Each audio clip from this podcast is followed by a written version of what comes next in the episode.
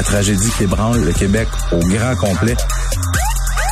Appel au 911 pendant que le feu est pris. Côté violence conjugale, je pense qu'il faut serrer la vis. Les faits divers avec Maxime Delan. Maxime, bonjour. J'ose le rose, je te l'avais dit. Tu fais bien. Affirme-toi. Ben oui. Non, je te prends comme tu es. Je t'accepte comme tu es. Je porte pas de jugement. Je juge pas. Tu juges dans ta tête, par exemple. Oui, ça m'appartient. Euh, un père poignardé à mort par son fils à Laval. Ouais, puis ça se passe très tôt ce matin, 3h30 du matin à peu près, devant un immeuble résidentiel de la place Robin. On est dans le quartier Laval des Rapides.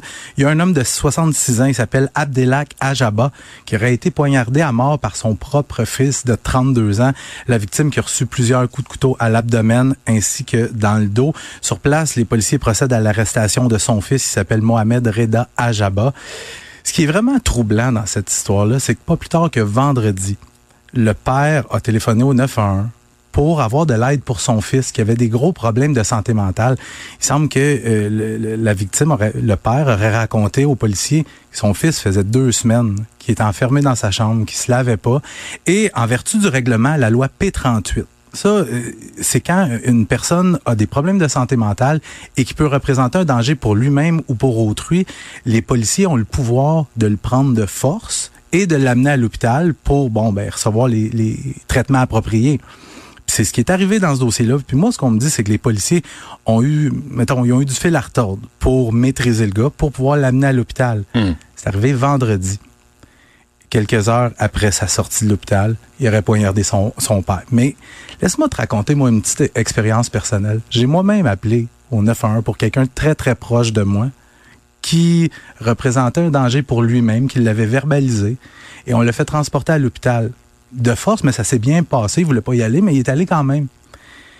Et soit à l'hôpital, là, ils peuvent pas le garder plus de 72 heures. Au bout de 72 heures, ils l'ont libéré. Il a rencontré des psychos, là, des, des gens, des intervenants en santé mentale. Et moi, j'ai reçu un appel de l'intervenante en santé mentale qui m'a dit alors, euh, le, le reprenez-vous chez vous J'ai dit ben je peux pas, je, je, je peux pas. Moi, je suis à bout.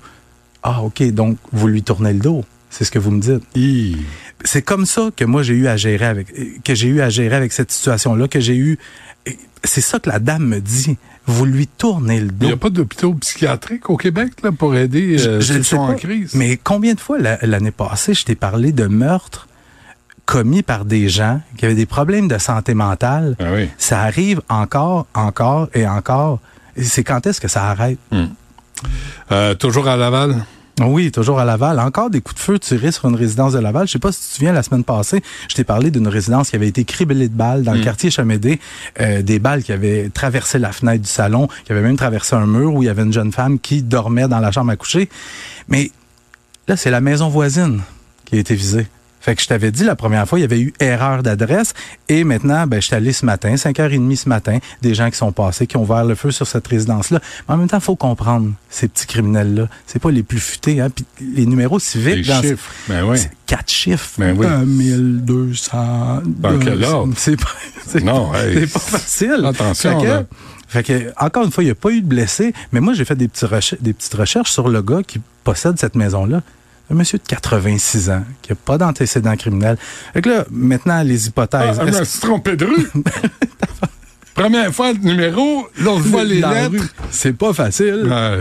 Ça, ça peut être du monde qui tire avec leur arme à feu de Ouais. côté. De même, hein.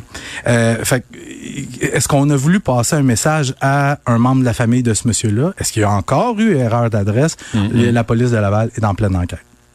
Bon, et euh, premier meurtre de l'année à Montréal. Ouais, premier meurtre de l'année 2024. On est dans le quartier Centre-Sud, samedi matin. Il est 7h30 à peu près. C'est des employés des bleus de la ville de Montréal qui remarquent un- une camionnette Dodge Ram stationnée dans une ruelle près de l'intersection Logan et Dufresne, près du QG de la SQ. Et quand ils s'approchent de la camionnette, ils regardent à l'intérieur et ils voient un gars qui a clairement été atteint par balle à la tête. Et les policiers du SPVM qui sont appelés. Et on a mis 24 heures avant de confirmer qu'il s'agissait bel et bien d'un meurtre. C'était pas clair. Oui, il un gars qui est atteint par balle à la tête, mais on trouve pas l'arme du crime. Euh, il y a une forte odeur d'essence à l'intérieur de la camionnette. La camionnette a été volée. Et là, on essaie de démêler tout ça. Le suspect a pris la fuite. La victime dans ce dossier-là s'appelle Charles Anthony Carrier, un gars qui a un dossier criminel long comme ça, euh, 34 antécédents judiciaires, je regardais euh, tantôt. Euh, vraiment un dossier criminel all dress. On parle de fraude, possession d'armes, des trucs en matière de drogue.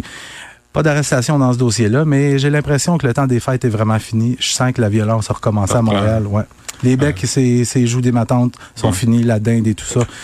On, on revient à nos bons vieux euh, criminels. Ouais, on sort les guns, on sort la, la réalité. Ouais. Euh, merci, Maxime. Salut.